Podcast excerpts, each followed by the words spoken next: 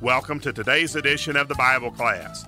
Our teacher, Dr. Kenneth C. Hill, is teaching from the New Testament book of James. You may send your questions by email through our website at whcbradio.org. That's whcbradio.org. Or you may mail your questions to the Bible class, care of WHCB, Post Office Box 5, Blountville, Tennessee 37617. Here's Dr. Hill with today's lesson. Welcome to the Bible class. We are studying the general epistle of James.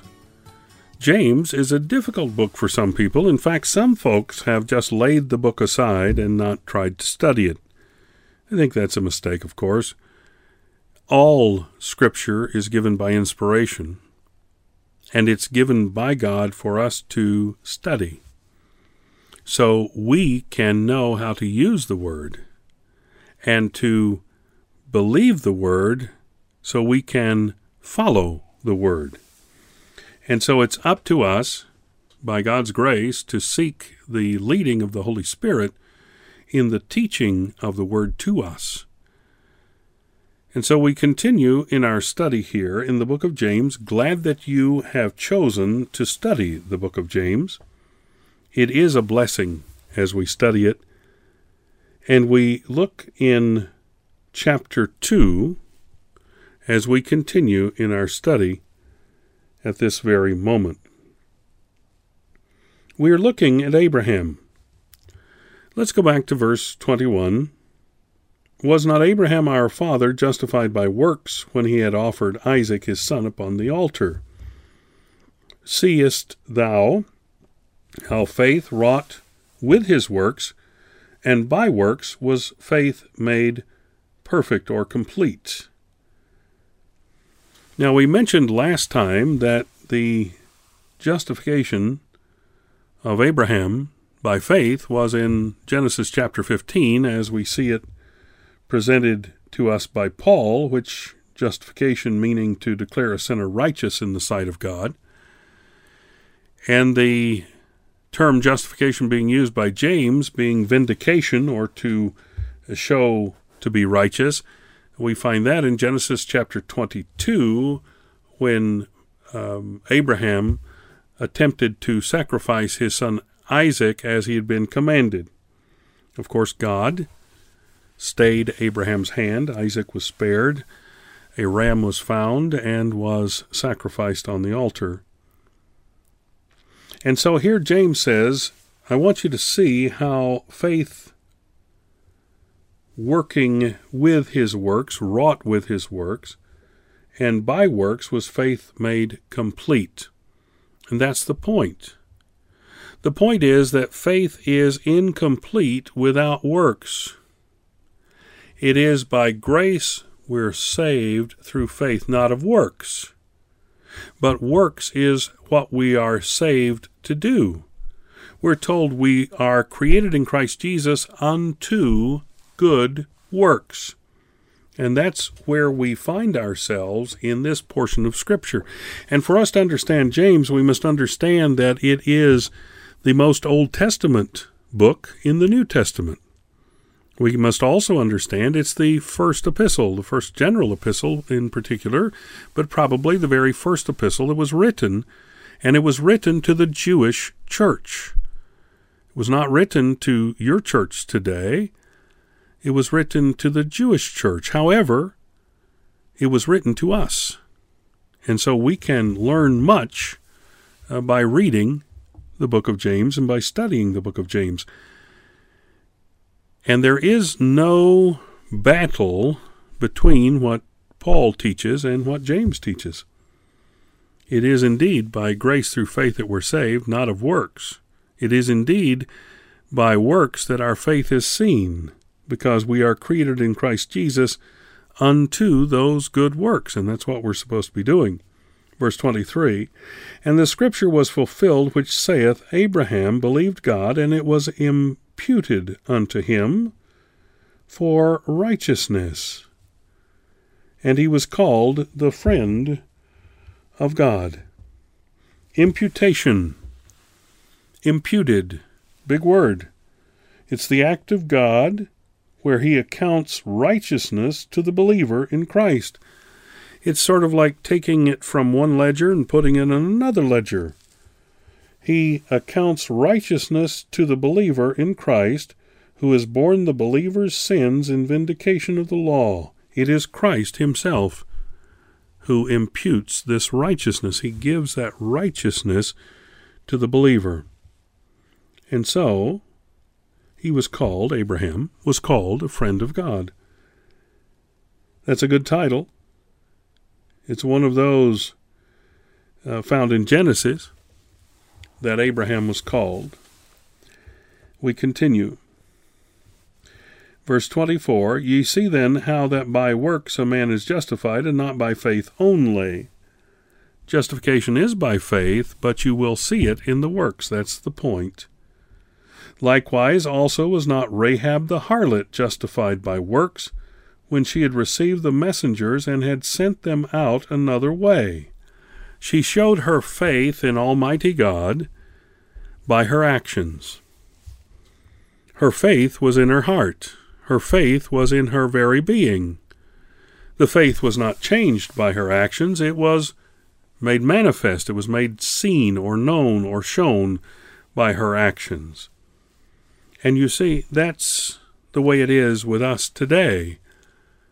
We may have all the faith that we can muster, but if we don't show it in how we live, how we act, how we perform on a daily basis, how we seek the face of God, how we follow His Word and do what He has called us to do, if we are not faithful in those things, in working the work of God, then no one knows that we have faith. In fact, they may think we have faith. They may think we have faith in Christ. But until they see the action of faith, they don't know that for sure. This is a human thing. We don't see it. God does. We don't see it. God does. We don't see it, but God does. That's the important thing. And here, James says if you're going to have your faith known, you're going to have to show it. And you show it by doing what God has called you to do. You see then how that by works a man is justified not by faith only. Likewise, also was not Rahab the harlot justified by works. Her heart was right. She had faith in her heart. And then she received the messengers and sent them out another way. And that showed her faith. Now, if she had said, I believe that God the Father, Almighty, Maker of heaven and earth, is going to save Israel and going to give you this city, and this city is going to be destroyed. If she had said, I believe that, but I'm not going to do anything, she would not have been saved, would she? She would not have been in the lineage of royalty. She would not have been part of the Bible story if she had not acted upon her faith if she had just sat there and said, No, I'm not going to take these people in. It'll get me involved with the authorities. I don't want to be involved with the authorities. I don't want anybody telling me what to do. I certainly don't want to have to answer to the king's men. She could have done that. She could have said, No, I don't have enough faith to do that, so I'm not going to do it. And she would not have shown any faith. However, she said, No, this is the right thing to do. And she showed her faith, and when she showed her faith, manifested her faith, we saw it. There are two examples given by James in verses 16 and 19. And these are bad examples. These are spurious examples. These are incorrect examples. Verse 16 And one of you say unto them, Depart in peace. This is someone that's destitute and naked. And one of you say, Depart in peace, be you warm, be you filled, notwithstanding, ye give them nothing. What does it profit, even so faith without works is dead? That's one example. It's a negative example. He also gives another one in verse 19 Thou believest that there is one God, thou doest well. The devils also believe and tremble. But what do you do? You do nothing, you just believe. That was negative again. But now he gives two examples of genuine faith, and that's Abraham. Abraham justified by the works shown in Genesis 22 and was justified by faith in the attitude and heart shown in uh, Genesis uh, 15, Genesis 22, and Genesis 15 for Abraham. And then we have Rahab uh, here, uh, shown in um, Joshua chapter 2, verse 4. Rahab shown as having genuine faith as well by her works. Abraham was the Jewish patriarch of great sanctity. His faith was perfected by his works. Rahab was the lowest citizen of a condemned Gentile city. Her newfound faith was dramatized by her works. So, no matter whether one has the mature faith of Abraham or the baby like faith of Rahab, there must be evidence of that faith. And the evidence is by your works, it's by what's seen on the outside. And we see in verse 26 For as the body without the spirit is dead, so faith without works is dead also. The body without the spirit is dead, so faith without works is dead also. Let's talk about that for just a second. The point of this analogy between the body and one's faith is that both require an energizing element. The absence of that element renders the other component dead. And so for the body, it's the spirit, and for the activation of faith, it's works. And so you see that in both situations. And so that's why it's being given to us here. Let's think about Abraham and Rahab for just another moment before we move on.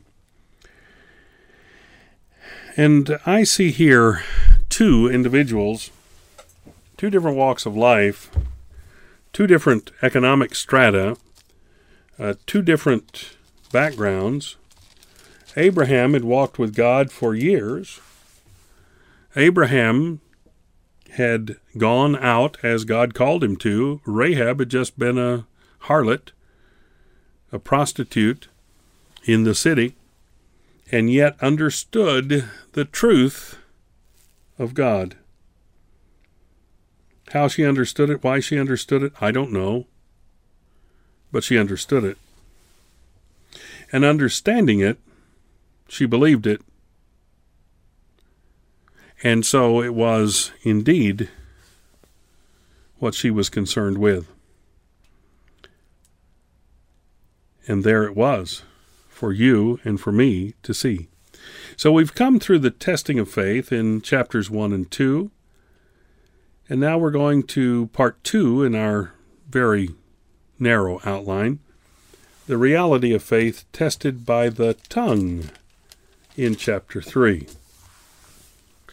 This is a very difficult chapter because it speaks to each one of us. Each one of us has to deal with our tongue. A true faith will control your tongue. If your faith is not true, then your tongue will be wagging. Beginning at verse 1, chapter 3 My brethren, be not many masters, knowing that we shall receive the greater condemnation, for in many things we offend all. If any man offend not in word, the same is a perfect or mature man, and able also to bridle the whole body. The word masters would today be translated teachers, so don't be many teachers. Chapter 3's theme is the teacher as well as the tongue. Scofield speaks of it as being the mastering of the tongue, and Ryrie speaks of it as the dangers of the tongue, and yet sees the theme of chapter 3 as being the teacher. The chapter progresses from the teacher to his primary tool, the tongue, and then to the source of his teaching, his wisdom. James warns the many who are seeking to teach in the church, since in the early church it was an easy matter to teach in the synagogues as well. Jesus and Paul in the early church demonstrate that even strangers could teach. Acts uh, 13 and 15. Anyone who thought he had the gift to teach would also want to use it, 1 Corinthians 12, 8 and 28.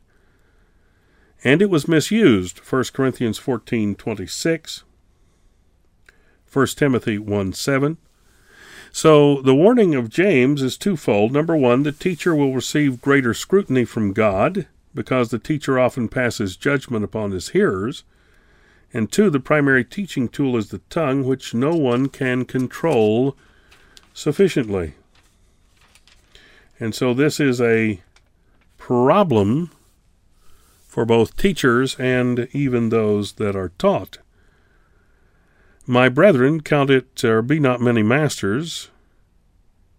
Don't be a teacher of many, knowing that we shall receive the greater condemnation, for in many things we offend all. If any man offend not in word, the same is a perfect man or mature man, and able also to bridle the whole body.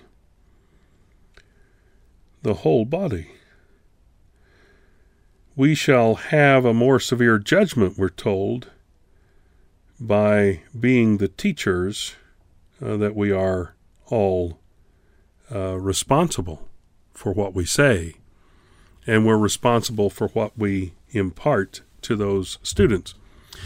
When I approach this class and I think of the teaching that is to be done on any specific day, in any specific segment of time, I'm reminded that it must be the Holy Spirit of God that teaches us. The Holy Spirit of God must be the one to teach through me just as the Holy Spirit of God must be the one that teaches you after I have made the words known to you. You need to take those internally and to digest them mentally, and then to learn from them those things that the Holy Spirit of God would teach you. And so I'm very much aware of that, realizing that I am not a great teacher. I am not a good teacher. I am a teacher. And it is the Holy Spirit, God the Holy Spirit, that does the real teaching. Not only does God the Holy Spirit teach me, He teaches through me. And that is because that's the way God does it. You see, how is it better uh, to understand a book? Well, the best way to understand a book or a chapter of the book is to find the person that wrote it and let them tell you about it. Let him teach you about it. And so it is with the Word of God. You see, the Word of God was written by God Almighty through His workers, through Paul, and in this case through James, and through Jude, and through Peter, and uh, through Matthew, Mark, and Luke, and John. That's how the Scripture was given to us. And since the Holy Spirit was active in getting it written, so also we must understand the Holy Spirit is active in its interpretation and its teaching. So if there's no better way to learn a book than to hear from its author, certainly there's no better way to learn Scripture than to ask the Holy Spirit of God to teach us.